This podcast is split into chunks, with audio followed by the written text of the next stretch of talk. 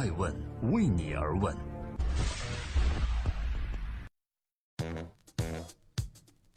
Hello，大家好，今天是二零一七年的十一月八日，星期三，我是爱成，欢迎聆听守候爱问每日人物。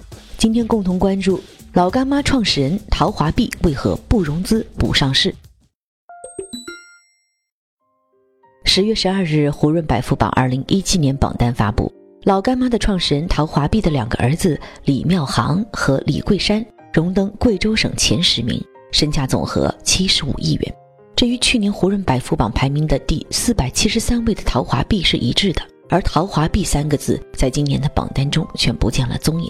有媒体爆出，老干妈的本人陶华碧女士早在二零一三年便悄然退出了贵州南明老干妈有限公司股东名单。艾问人物调查最新数据显示，李桂山和李妙航分别持股百分之四十九和百分之五十一，而陶华碧本人只保留董事长这一虚名。老干妈的创始人陶华碧，他从不识字，但他的形象和名字却享誉全球。他只会剁辣椒，却能够被领导人称赞，身价七十五亿。今天，爱问美人物之老干妈陶华碧究竟是如何做到的？只会剁辣椒，农村妇女怎么就成了国民女神呢？一九四七年，陶华碧出生在贵州省湄潭县的一个偏僻山村。由于重男轻女的思想，她没有上过一天学，至今只认得“陶华碧”三个字。在随丈夫外出打工期间，陶华碧吃不起外面买的饭，就用自己做的辣椒拌饭吃，这也就是后来老干妈辣酱的雏形。然而，丈夫去世的早，为了自己和两个儿子的生计，陶华碧开始用篮子挑着凉粉出去叫卖。一九八九年，他用捡来的砖头和瓦片，在贵阳的龙洞堡搭建了一家实惠饭店。专门呢卖凉粉，由于价格低、量足，深受附近学生的喜爱。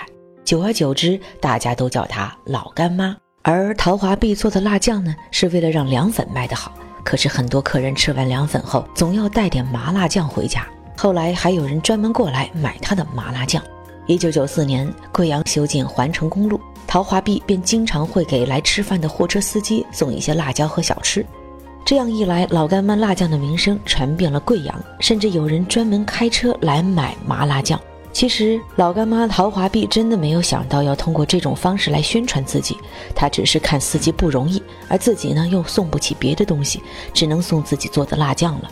后来的故事便是麻辣酱一再供不应求，而陶华碧也在周围人的建议下调整以卖辣酱为主。可即使这样，专职卖辣酱还是供不应求。甚至当地的工商局和街道办事处都来劝陶华碧应该呀开家工厂。于是，一九九六年八月份，陶华碧用村委会的房子办起了辣酱加工厂。他还专程拍了一张自拍照放在瓶子上用作标识。但因为常年辛苦工作，陶华碧的指甲全部钙化，肩周炎越来越严重，至今呢每天还要隔一段时间就去找专业医生做理疗。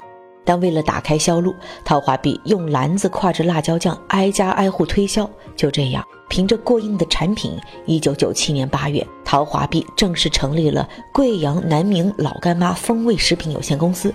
为了签署文件，陶华碧花了三天时间学会了怎么写自己的名字。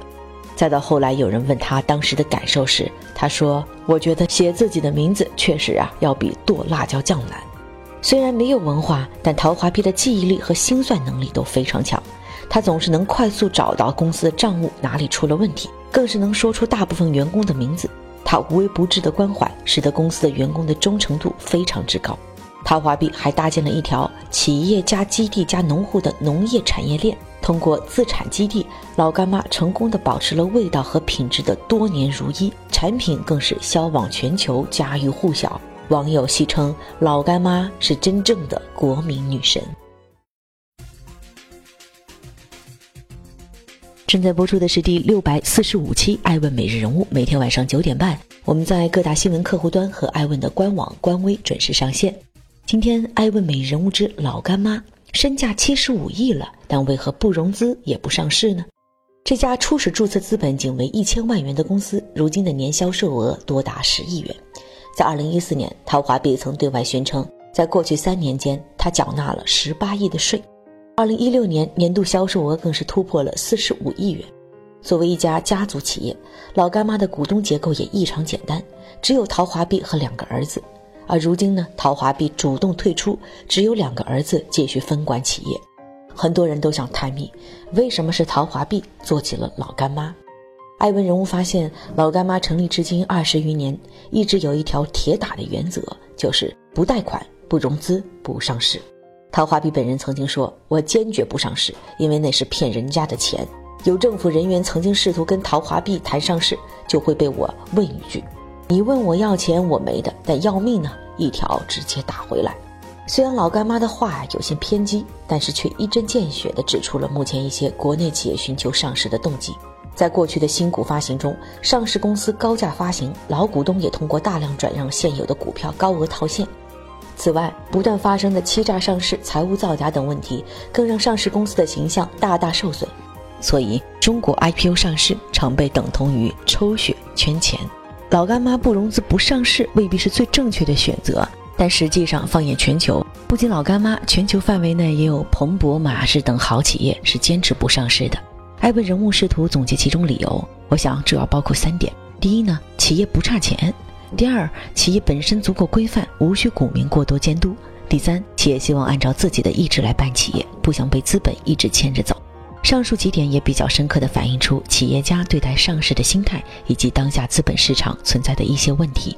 反观老干妈，其坚持不上市最大的底气就是过硬的产品质量带来了庞大现金流。一家企业的市场地位最应该依托的便是自身强有力的产品质量。老干妈辣酱多年来品质一直保持不变，价格也一分未涨，所以可以毫不费力占领市场，完全是被市场推着走。数年来，公司全部依靠现金流运转，不积压货品，现金流多达数十亿元。而陶华碧呢，也一直坚持现款现货的原则，从不贷款，也从不会拖欠货款。因此，老干妈的公司账目也格外简单。另一方面来看，老干妈不上市，还源于陶华碧本人能够坚持消费者至上的办企理念。他没有像其他企业那样盲目扩张，从而有比较充裕的资金资源维持企业稳定。陶华碧作为传统企业老板，没有过多的考虑资本和融资问题，也无需担心资金周转不灵。在这样的情况下，老干妈不上市也无可非议吧。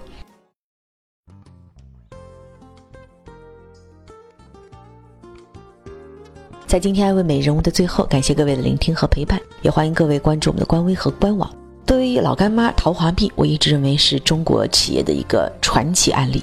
对于很多企业来讲，上市其实是一个正确的道路，因为可以拓宽融资渠道，规范企业的经营和管理，提升自身的知名度和经济实力。投资者呢，也能够通过分红或者股票溢价得到高收益回报。但是，盲目上市也会导致种种问题和弊端，严重者甚至会威胁上市公司的生存。这样的例子比比皆是。围绕当下，中国正迎来一轮新的上市潮，但其中问题也颇多。